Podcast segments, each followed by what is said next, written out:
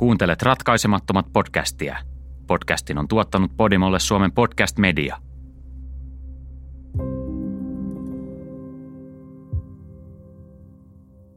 Vuoden 1993 marraskuussa 3 teini-ikäistä tyttöä katosi jäljettömiin espanjalaisesta Alcácerin kylästä. Kuukausien ajan poliisin ainoat johtolangat olivat silminnäkijöiden satunnaiset havainnot tytöistä ennen katoamista.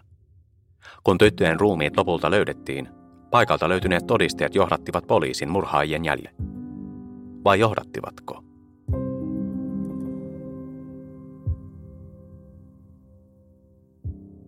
Ensimmäinen osa. Löytö. Keskiviikko, tammikuun 27. päivä 1993. Olemme La Romanan kaupungissa vuorten juurella Espanjan itäosassa. Kaupunki on melko pieni. Sen väkiluku on jo vuosikymmeniä ollut 2 000 tuntumassa. Kaupunkia ympäröivä alue on melko autio. Valaisemattomat kiemurtelevat tiet yhdistävät maaseudun pienet taajamat toisiinsa. La Romana itsessään näyttää tavalliselta lähiökaupungilta, mutta heti sen ulkopuolella voisi kuvitella olevansa erämaassa. Horisontissa siintää ruohoisia kumpareita ja kukkuloita, kertoen alueen leudosta ilmastosta. Gabriel Aquino González on kohta 70 oleva entinen maanviljelijä. Eläkkeelle jäätyään hän on ruvennut harrastamaan mehiläisten hoitoa. Gabriel piti mehiläispesiään naapurinsa José Salan tilalla. José on yhden hänen lapsensa puolison isä ja 15 vuotta Gabrielia nuorempi. Miehet tulivat kuitenkin hyvin toimeen keskenään. Eräänä aamuna he lähtivät ajamaan mehiläispesille, jotka sijaitsivat raunioituneen autiotalon lähistöllä. He pysäköivät autonsa tien päähän. Kello oli noin 10 aamulla, ja he halusivat nauttia auringon lämmöstä ennen kuin lähestyvät pesiä. José Sala istahti alas polttamaan savukkeen. Gabriel halusi vanhemmakseen verrytellä jalkojaan, joten hän päätti tehdä pienen kävelylenkin. Käskenneltyään parikymmentä minuuttia entisten asuintalojen ympäristössä, Gabriel Aquino González näki silmänurkastaan jotain kiiltävää. Säikähtyneenä Gabriel huudahti ja lähti takaisin autolle. Vastaan tulleelle Josélle Gabriel yritti kertoa näkemästään. Siitä, että kaikki ei ollut kunnossa.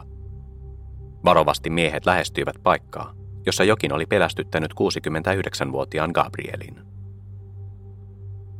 Paikalla oli viskottu oksia ja kokonaisia pensaita jonkinlaisen kaivannon peitoksi. Joku oli selvästikin kaivanut kuopan ja yrittänyt naamioida sen ympäristöstä löytyvillä puunoksilla ja kaikella mahdollisella, mitä oli saanut revittyä irti maasta. José Salalla oli sattumoisin mukana mehiläispesien hoitamista varten tarkoitettu puinen lasta. Sillä hän työnteli ryteikköä ja veti oksia pois tieltä nähdäkseen, mitä niiden alla oli. Oksien alta paljastui kiiltävä esine, joka oli kiinnittänyt Gabrielin huomioon. Se oli rannekello, ja vieläpä iso sellainen. Kaiveltuaan lisää, José huomasi järkytyksekseen, että kello oli vielä kiinni ranteessa. Ryteikön alla olevassa kuopassa makasi ihminen, joka oli pannut sen ranteeseensa 2 kuukautta aiemmin. Suurin piirtein samoihin aikoihin, kun 3 teinityttöä katosi läheisestä Alcácerin kaupungista. José Salan ja Gabriel Aquino Gonzálezin La Romanasta tekemä löytö ei merkinyt vain kaikkien aikojen murhamysteeriä. Tapaus järkytti koko kansaa ja muutti pysyvästi espanjalaisten käsityksiä vastaavista rikoksista. Se on tarina, johon liittyy salaliittoteorioita, huhuja korruptiosta, niin poliisilaitoksen sisällä kuin politiikassa, sekä loputtomasti arvailuja ja spekulaatiota. Tämä on tarina Alcácerin tytöistä. Ensimmäinen näytös. Uhrit. Alcácer on pieni, vain vähän yli 7 000 asukkaan kaupunki Valensian maakunnassa Espanjassa. 15 kilometriä maakunnan keskuksesta Valensiasta lounaaseen sijaitseva Alcácer on tyypillinen pikkukaupunki, jotka täplittävät Espanjan ruohikkoista maaseutua. Monet tällaiset pikkukaupungit sijaitsevat vain 2 kilometrin päässä toisistaan, eikä päiväsaikaan kaupungista toiseen käveleminen kestä kuin hetken. Alcácerista on vain 25 minuutin ajomatka Espanjan itärannikolle. Alueen historia ulottuu keskiajalle ja pidemmällekin. Alcácerin lähistöltä on löytynyt roomalaisajan raunioita ja viitteitä siitä, että alueella olisi muinoin asunut myös germaaneja. Historian kuluessa alue on ollut vuoroin muslimien ja vuoroin kristittyjen hallitsemaa. Aina 1990-luvun alkupuolelle asti Alcacerissä ei ollut mitään, mikä erottaisi sen muista vastaavista paikoista. Se oli yksinkertaisesti pieni kaupunki luonnonkauniissa maisemassa ja sellaisena retkeilijöiden suosiossa. Antonia Gomez Rodriguez syntyi Valensiassa 25. päivä toukokuuta 1977. Hän oli nuorin 4 lapsesta ja oli saanut nimensä isoäidin mukaan. Lapsena Antonia jakoi yhteisen huoneen Luisa-sisarensa kanssa ja hän oli aina läheinen isoveljensä Fernandon kanssa. Toisinaan isoveli kiusoitteli sisartaan kutsumalla tätä Antoniaksi. Antonia nimittäin halusi, että häntä kutsutaan lempinimen mukaan Toniksi, eikä hän voinut sietää oikeaa nimeään, jonka mainitseminen sai hänet raivostumaan. Toni oli luonteeltaan ujo.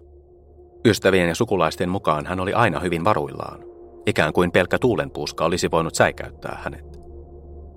Toni oli kuitenkin kiltti ja ystävällinen. Hänen äitinsä on kertonut, että Toni toi kerran kotiin kadulta löytyneen kissanpennun. Äiti antoi kissan jäädä perheeseen. Toni piti huolta pennusta, kuin se olisi ollut hänen oma lapsensa.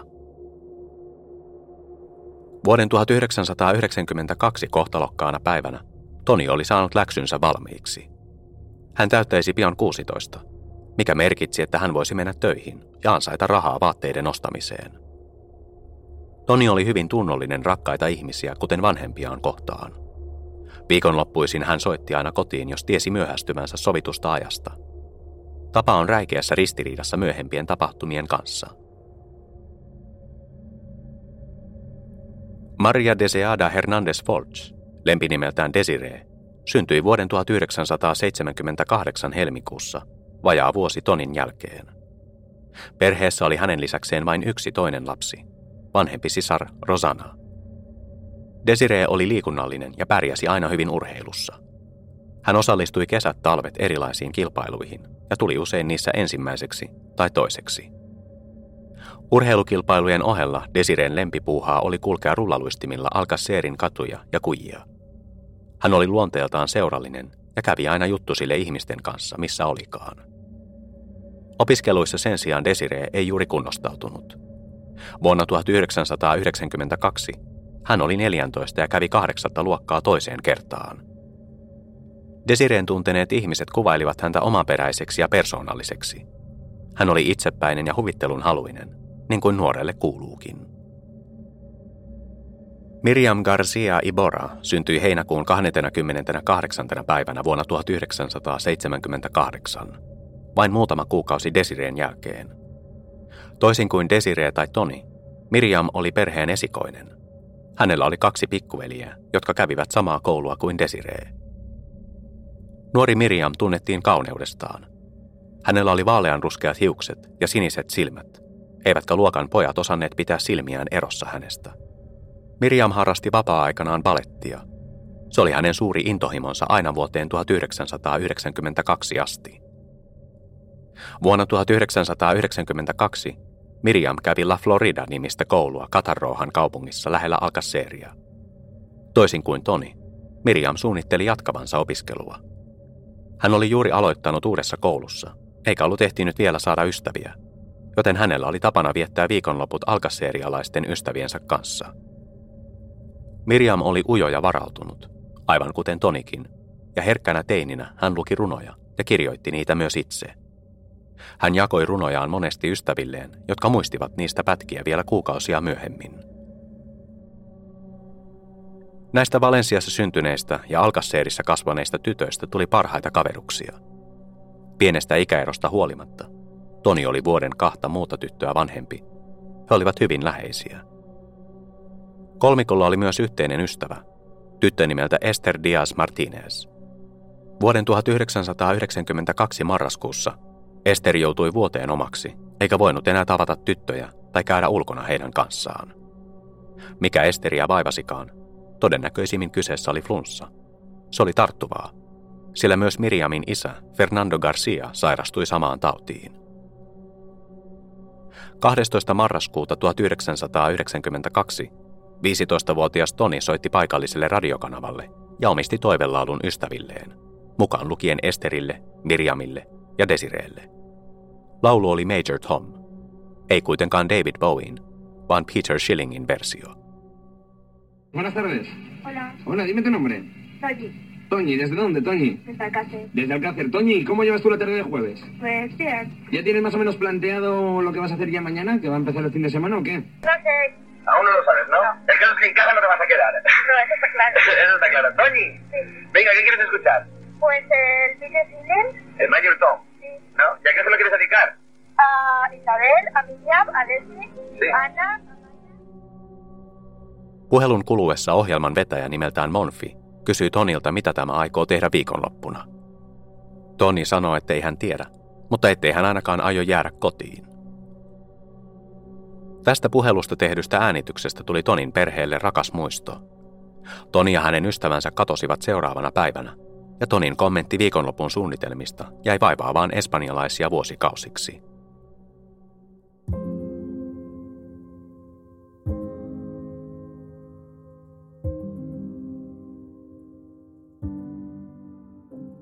Kolme ystävystä, Toni, Desirée ja Miriam, katosivat perjantaina 13. päivänä marraskuuta vuonna 1992. Desirée ja Miriam olivat olleet koulussa koko päivän. Toni taas oli ilmeisesti viettänyt iltapäivän kolmikon ystävän Esterin luona. Miriamin koulun päätyttyä kello 2 maissa hän tuli kotiin, missä vanhemmat näkivät hänet. Perheen isä oli kotona vuoteessa flunssan kourissa.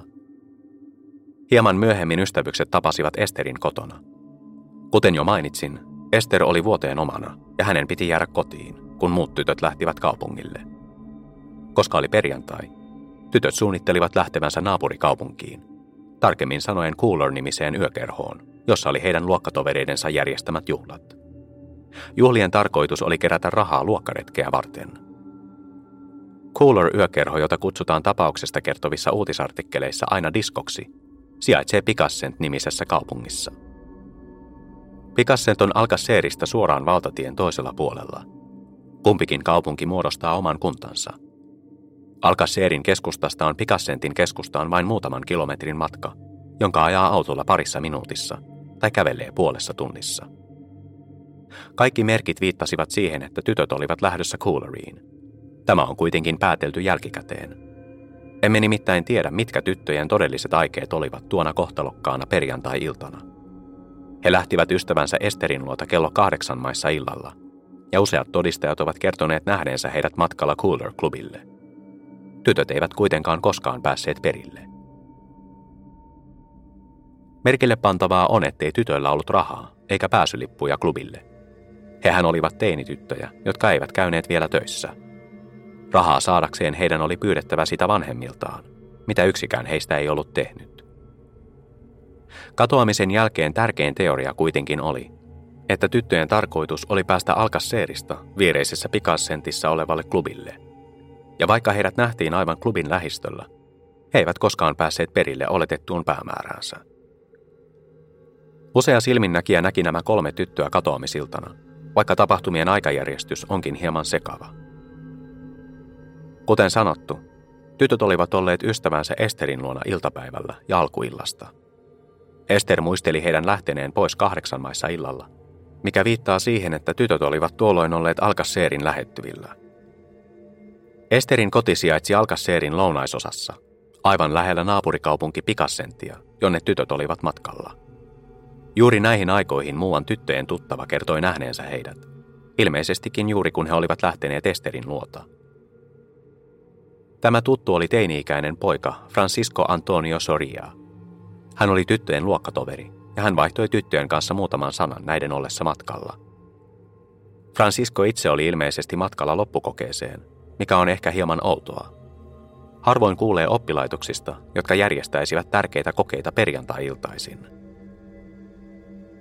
Francisco siis törmäsi tyttöihin ollessaan matkalla kokeeseen. Se merkitsee, että tytöt olivat vielä tuolloin lähellä Alcacerin keskustaa. Toisaalta on mahdollista, että kolmikko oli vasta matkalla Esterin luo, sillä ilta ei ollut vielä pitkällä. Tyttöjen kanssa jutellessaan Francisco kysyi, olivatko he menossa Coolerin juhliin. Hänen mukaansa tytöt vastasivat kieltävästi. Tämä on selvästi ristiriidassa myöhemmin julkaistun virallisen tiedotteen kanssa.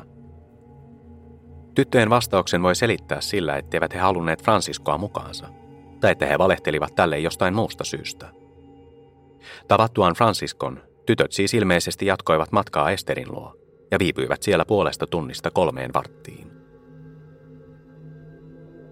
Tässä kohtaa tapahtumien ajoitus alkaa hämärtyä.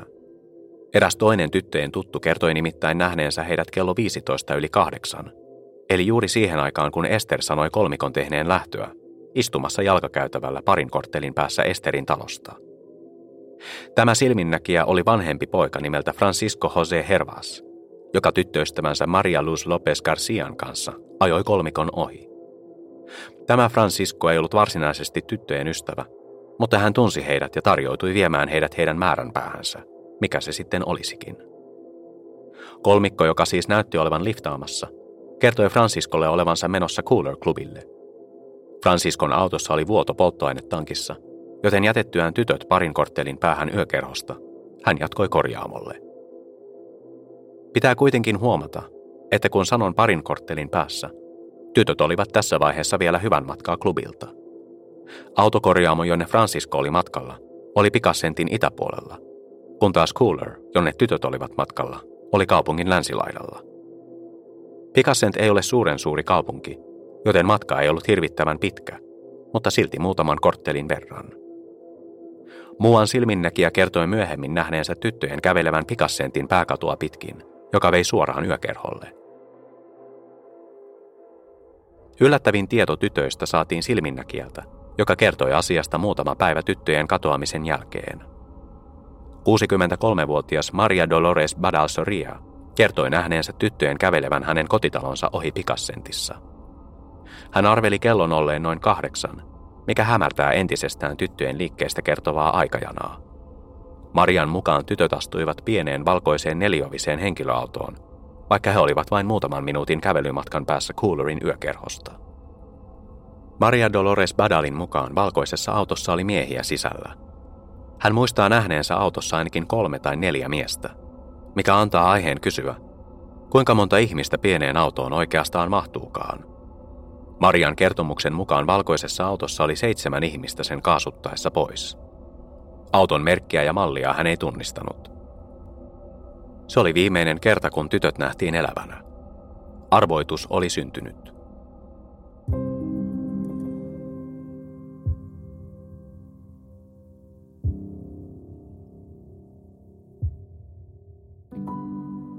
Kun tytöt eivät tulleetkaan yöksi kotiin, vanhemmat huolestuivat. He tunsivat toisensa tyttöjen kautta, mutta myös siksi, että Alcácer oli pieni kaupunki. Seuraavana päivänä he tapasivat. 9:30 aikaan illalla marraskuun 14. päivänä vanhemmat menivät kaikki yhdessä Picasentin kansalliskaartin asemalle. Sattuman oikusta asema sijaitsee vain muutaman korttelin päässä paikasta, jossa tytöt viimeksi nähtiin Picasentissa. Kansalliskaarti vastaa Espanjassa kansallista poliisia. Vanhemmat kertoivat tyttöjen katoamisesta, mutta etsinnät käynnistyivät todenteolla vasta muutaman päivän päästä. Maanantaina marraskuun 16. päivänä tytöt eivät olleet vieläkään palanneet kotiin. Vanhemmat olivat varmoja, ettei kyse ollut sattumasta. Tytöt eivät olisi voineet noin vain karata yhdessä, etenkään kun heillä ei ollut rahaa eikä mitään muutakaan mukanaan. Heti alusta alkaen ajateltiin, että tytöt oli kidnappattu. Seuraavan viikon aikana marraskuun lähestyessä loppuaan poliisi haastatteli ystäviä ja sukulaisia, toivoen saavansa vihjeitä tyttöjen olinpaikasta. Kansalliskaartin keräämät silminnäkijähavainnot ovat melkein kaikki tältä ajalta. Myös Maria Dolores Badalin kertomus siitä, että tytöt olivat nousseet valkoiseen miehiä täynnä olleeseen autoon. Kansalliskaarti sai myös selville, etteivät tytöt olleet koskaan olleetkaan Coolerin yökerholla. Jossain Picasentin pimeällä pääkadulla he olivat kadonneet kuin tuhka tuuleen. Julkisuudessa tapauksen keulahahmoksi muodostui Miriamin isä, Fernando García. Murheen murtama isä kävi puhumassa jokaisessa radio- ja TV-ohjelmassa, joka voisi tuoda tapaukselle julkisuutta. Vain muutama päivä kolmikon katoamisen jälkeen hän esiintyi Paco Batonin kadonneita ihmisiä käsittelevässä televisio-ohjelmassa Kuka tietää, missä hän on? Isällä oli mukana tyttökolmikon ystävä Esther Díaz Martínez, joka oli tavannut heidät juuri ennen katoamista. Kansalliskaarti käytti tutkimuksissa tavallisia menetelmiään. He jututtivat Pikassentin vankilasta äskettäin vapautettuja paikallisia rikoksentekijöitä. Kun tutkimukset eivät edenneet, etsintöjä laajennettiin käsittämään kaikki lähiseudun ihmiset, joilla oli merkintä rikosrekisterissä. Taaskaan ei löytynyt mitään. Katoamisesta oli kulunut 2 viikkoa, ja tyttöjä etsittiin kuumeisesti kautta koko maakunnan. Alcácerin kaupunginvaltuusto painatti tuhansia lehtisiä, joissa oli Tonin, Desireen ja Miriamin kuva. Seuraavien viikkojen ajan kaikkialta Espanjasta saatiin vihjeitä, mutta vaikka tutkimukset ulotettiin Granadaan ja Pamplonaan asti, kansalliskaarti ei päässyt yhtään pitemmälle tapauksen ratkaisemisessa. Joulukuussa 1992 etsintöjä laajennettiin niin alueellisesti kuin voimavarojen suhteen. Katoamisesta oli kulunut 2 viikkoa, ja tyttöjä etsittiin kuumeisesti kautta koko maakunnan. Alcácerin kaupunginvaltuusto painatti tuhansia lehtisiä, joissa oli Tonin, Desireen ja Miriamin kuva. Seuraavien viikkojen ajan kaikkialta Espanjasta saatiin vihjeitä, mutta vaikka tutkimukset ulotettiin Granadaan ja Pamplonaan asti, kansalliskaarti ei päässyt yhtään pitemmälle tapauksen ratkaisemisessa. Joulukuussa 1992 etsintöjä laajennettiin niin alueellisesti kuin voimavarojen suhteen.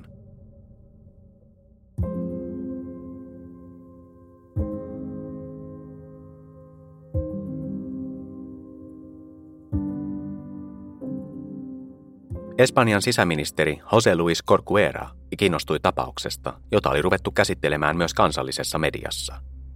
Hänen johdollaan tapausta tutkimaan perustettiin erikoisosasto, johon kuului kansalliskaartin lisäksi myös Espanjan valtakunnan poliisi.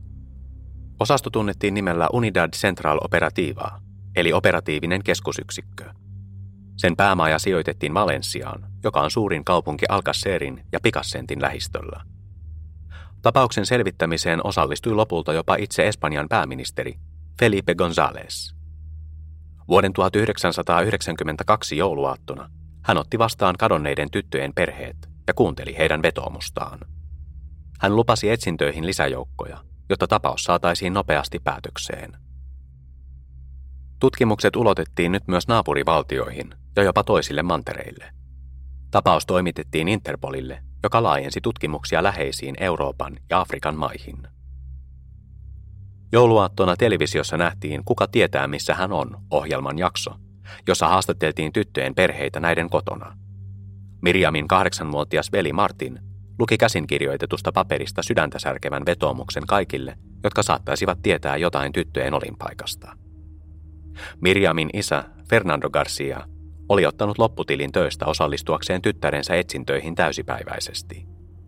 Hän aikoi seuraavan kuukauden aikana käydä Euroopan eri uutistoimituksissa, kuten BBC:ssä ja Sky Newsissa. Hän yritti myös järjestää tapaamisen Paavi Johannes Paavali II kanssa, jota Alcácerin tyttöjen tapauksesta kerrottaisiin katolisissa kirkoissa ympäri maailmaa. Tapaus pysyi Espanjan tiedotusvälineiden otsikoissa vielä muutaman viikon ajan. Kuin kohtalon oikusta, Fernando García oli ulkomailla levittämässä sanaa tyttärensä ja tämän ystävien katoamisesta, juuri silloin kun tyttöjen ruumiit löydettiin. Mehiläishoitajat Gabriel Aquino González ja José Sala löysivät ruumiit tammikuun 27. päivänä 1993. Tyttöjen katoamisesta oli tuolloin kulunut yli 2 kuukautta. Ruumiiden löytöpaikka oli Alcácerista lähes 150 kilometriä etelään kukkuloiden ympäröimässä Uneliassa La Romanan kylässä. Alusta alkaen ruumiiden esiinkaivamisessa tehtiin karkeita virheitä. Paikallinen poliisituomari José Luis Bort pääsi La Romanaan ruumiiden löytöpaikalle vasta tuntien kuluttua. Hän oli lähistöllä valvomassa toiseen tapaukseen liittyvän ruumiin kaivauksia. Lisäksi mehiläishoitajat luulivat aluksi löytäneensä miehen ruumiin, joten kukaan ei pitänyt kiirettä päästäkseen rikospaikalle. Poliisituomari José Luis Bort saapui paikalle iltapäivällä. Hänellä oli mukanaan oikeussihteeri Ángeles Fonscualado, jonka merkitys tapauksessa korostui myöhemmin, kun hänet nimitettiin tuomariksi pääepäilyn oikeudenkäyntiin. Asiaa mutkisti myös se, että Espanjan sisäministeriön päätöksellä etsinnöistä vastaavan erikoisosaston johto vaihdettiin juuri samana päivänä, kun ruumiit löydettiin. Valensiassa valvova ryhmä lähetettiin siis Madridiin, ja heidän paikalleen komennettiin toinen ryhmä, jonka johdossa oli poliisikapteeni Francisco Bueno. Operatiiviseen keskusyksikköön kuului hänen lisäkseen luutnantti José Miguel Hidalgo Domínguez, joka vuosikymmeniä myöhemmin arvostelisi tutkimuksia kärjekkäästi. Ruumiit siis löydettiin sattumalta, juuri sinä päivänä, jolloin etsinnöistä vastaava yksikkö oli poissa paikalta. Ilman sen valvontaa ruumiiden esiin kaivaminen tehtiin niin epäammattimaisesti, että tutkinta suistui lopullisesti raiteiltaan. Tyttöjen, Tonin, Desireen ja Miriamin ruumiit oli kätketty isoon kuoppaan, joka oli kaivettu maahan kuukausia etukäteen. Löydettäessä huomattiin, että ruumiit oli aseteltu kaivantoon päällekkäin. Jo osin maatuneiden ruumiiden esiin kaivamisesta vastannut tuomari José Luis Bort julisti kaivaukset salaisiksi. Se merkitsi, että mehiläistarhurit, jotka olivat löytäneet ruumiit, eivät saaneet puhua asiasta kenellekään, etenkään tiedotusvälineille. Lisäksi salassapitopäätös esti ketään pääsemästä paikalle ilman asianmukaista valvontaa. Silti rikospaikka eristettiin vasta tuntien päästä ruumiiden löytymisestä, niin että paikan koskemattomuus vaarantui vakavasti. Ruumiit kaivettiin esiin viivytyksettä. Kukaan paikalla olija ei kuvannut löytöpaikkaa tai tutkinut sitä huolellisesti ennen ruumiiden esiin kaivamista. Tätä seikkaa on myöhemmin kummasteltu laajasti. Normaali käytäntö on aina, että rikospaikka valokuvataan huolellisesti ennen kuin siihen kajotaan millään tavalla. Tässä tapauksessa sekä poliisi että paikalle ensimmäisenä saapuneet sotkivat aluetta ennen minkäänlaista valokuvaamista. Ruumiista sellaisina, kun ne olivat löydettäessä, on olemassa vain yksi ainoa valokuva, mutta siinä näkyy vain maata ja mutaa. Ruumiit nostettiin haudasta ja poliisi ilmeisestikin havaitsi, että ne oli kääritty jonkinlaiseen suureen mattoon. 2 tytön pää oli irrotettu ja heidän kätensä oli sidottu mustalla köydellä. Haudasta löytyi ruumiiden lisäksi myös esineitä, kuten vaatteiden ja köyden kappaleita, paperia ja niin edelleen. Toisin sanoen kaikenlaista roskaa. Jälleen on huomattava, että aivan kuten ruumiista, poliisi otti valokuvia näistä esineistä vasta sen jälkeen, kun ne oli nostettu maakuopasta. Enää ei siis ole minkäänlaista keinoa tutkia, miten nämä esineet löydettiin, olivatko ne ruumiiden alla vai päällä, ja niin edelleen. Esineet järjestettiin myöhemmin ja valokuvattiin yhdessä, mutta monia niistä ei edes otettu talteen todisteina. Osa yksinkertaisesti jätettiin rikospaikalle. Yksi rikospaikalta löytyneistä esineistä näytteli kuitenkin tärkeää osaa tapauksen tutkimuksissa. Esineen täsmällistä sijaintia rikospaikalla ei tunneta. Se on hyvinkin saattanut olla joko maakuopassa tai sen läheisyydessä. Poliisin todistajalausuntojen mukaan esine löytyi rikospaikan läheltä, mutta lausunnon tueksi ei ole olemassa valokuvia. Lisäksi alkututkinnan huolimattomuuden vuoksi myös tämä seikka on kyseenalaistettu sittemmin julkisuudessa. Yksi asia on kuitenkin varma. 3 tytön, Antonia Gomez Rodriguezin, Desirée Hernandez-Folchin ja Miriam García Iborran ruumiiden löytyminen muutti Espanjaa peruuttamattomasti.